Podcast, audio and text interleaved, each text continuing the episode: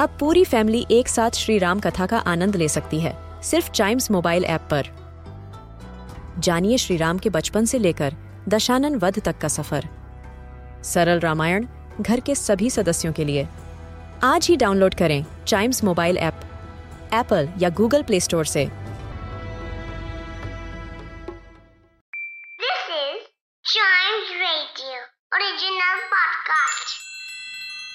World के सबसे बड़े देशों में से एक है इंडिया।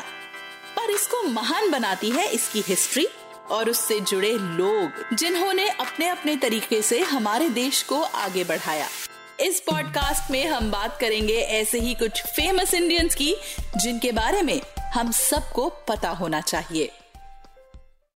ये है Times radio original podcast famous Indian personalities all kids should know about जरा सोचिए, एक ऐसा बच्चा जिसे पढ़ने के लिए मना कर दिया जाए, फिर भी अपनी मेहनत से वो एक इंडिपेंडेंट कंट्री के लॉ मिनिस्टर बन जाए। सोचें तो बहुत मुश्किल लगता है है ना? बट ये पॉसिबल हुआ हमारी कंट्री इंडिया में। और ऐसा करने वाले थे father of Indian constitution doctor B R Ambedkar Bhimrao Ambedkar 14 अप्रैल 1891 में मध्य प्रदेश के मऊ में पैदा हुए थे, जिसे अब डॉक्टर अंबेडकर नगर भी कहते हैं। उनके पिताजी का नाम रामजी मालोजी सकपाल था, जो ब्रिटिश आर्मी में सूबेदार थे।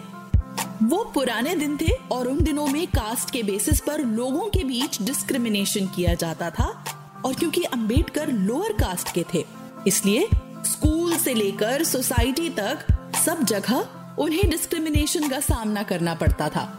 यहाँ तक कि उन्हें क्लास में सबसे पीछे बैठना पड़ता था और उन्हें पढ़ने से भी रोका जाता था। ऐसे में उनको पढ़ाई के लिए एनकरेज किया उनके स्कूल टीचर ने। यहाँ तक कि उन्हें अपना सरनेम भी दे दिया। बचपन में मिले इसी एनकरेजमेंट की वजह से और प्रिंसली स्टेट ऑफ़ बड़ौदा की स्कॉलरशिप की मदद से डॉक्टर अंबेडकर ने कोलंबिया यूनिवर्सिटी और लंदन स्कूल ऑफ़ इकोनॉमिक्स से अपनी हायर एजुकेशन की और बैरिस्टर बनने के लिए भी पढ़ाई की। कहा जाता है कि उन्होंने अपनी पढ़ाई, जिसे नॉर्मली आठ साल लगते हैं, उसे दो से तीन सालों में ही पूरा कर लिया था।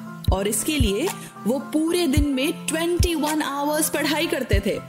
वो इस वर्ल्ड में अकेले ऐसे इंसान हैं, जिन्हें लंदन स्कूल ऑफ़ इकोनॉमिक्स से डॉक्टर ऑफ़ ऑल साइंस का टाइटल मिला है। इंडिया वापस आकर उन्होंने प्रिंसली स्टेट ऑफ़ बड़ौदा के लिए लॉ तो प्रैक्टिस की ही। साथ ही उन्होंने कास्ट डिस्क्रिमिनेशन वुमेन अपलिफ्टमेंट और बहुत सारे सोशल कॉजेस को भी आगे बढ़ाया।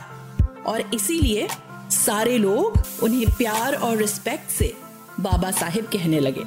काफ़ी टाइम तक सोशल रिफॉर्म्स पर वर्क करते हुए धीरे धीरे शुरुआत हुई उनके पॉलिटिकल करियर की। और 1936 में उन्होंने अपनी पार्टी बनाई और इलेक्शंस के लिए तैयार हो गए। अगर एजुकेशन की बात करें तो डॉक्टर बाबा साहिब अंबेडकर पहले इंडियन थे जिन्होंने अब्रॉड से इकोनॉमिक्स में पीएचडी की थी। उन्हें 64 सब्जेक्ट्स की नॉलेज थी और वो नाइन लैंग्वेजेस में एक्सपर्ट थे। वो बहुत वेल well रेड थे। उन्हें बुक्स पढ़ने का इतना शौक था कि उनकी पर्सनल लाइब्रेरी में 50,000 से भी ज़्यादा बुक्स थी। उन्होंने 60 से भी ज़्यादा कंट्रीज़ के कॉन्स्टिट्यूशन के बारे में पढ़ा था। इंडिया को इंडिपेंडेंस मिली 1947 में और वो बने इंडिया के पहले लॉ मिनिस्टर और जब बात आई इंडिया के कॉन्स्टिट्यूशन को ड्राफ्ट करने की तो इसका जिम्मा भी उन्हें ही दिया गया। और हमारी कंट्री को रूल्स रेगुलेशंस और लॉज देने के लिए उन्होंने दिन रात काम करके इंडियन कॉन्स्टिट्यूशन को फॉर्म किया, जिसके लिए उन्हें आर्किटेक्ट ऑफ़ इंडियन कॉन्स्टिट्यूशन या फादर ऑफ़ इंडियन कॉन्स्टिट्यूशन भी कहा जाता है। डिस्क्रिमिनेशन के अगेंस्ट सोशल रिफॉर्म्स और इक्वालिटी के लिए अपनी पूरी लाइफ डेडिकेट करने वाले डॉक्टर बी आर अंबेडकर को 1990 में भारत रत्न अवार्ड भी मिला था। इसके अलावा उनके नाम पर पूरे इंडिया में कई यूनिवर्सिटीज और कॉलेजेस भी हैं। इतना ही नहीं उनके ऑनर में। 2015 में मुंबई में उनकी 137 मीटर स्टैचू की नींव भी रखी गई है, जिसे स्टैचू ऑफ़ इक्वालिटी कहते हैं और वो अंडर कंस्ट्रक्शन है।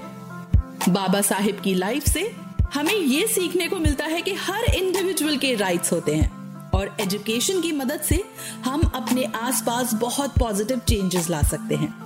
इसलिए ऐसे ग्रेट इंडियंस की लाइफ को हमें हमेशा सेलिब्रेट करना चाहिए, जो हम करते हैं इस पॉडकास्ट में इंडिया की ऐसी और फ़ेमस पर्सनालिटीज के बारे में जानने के लिए सुनते रहिए Times radio original podcast the greatest Indians all kids should know about Radio.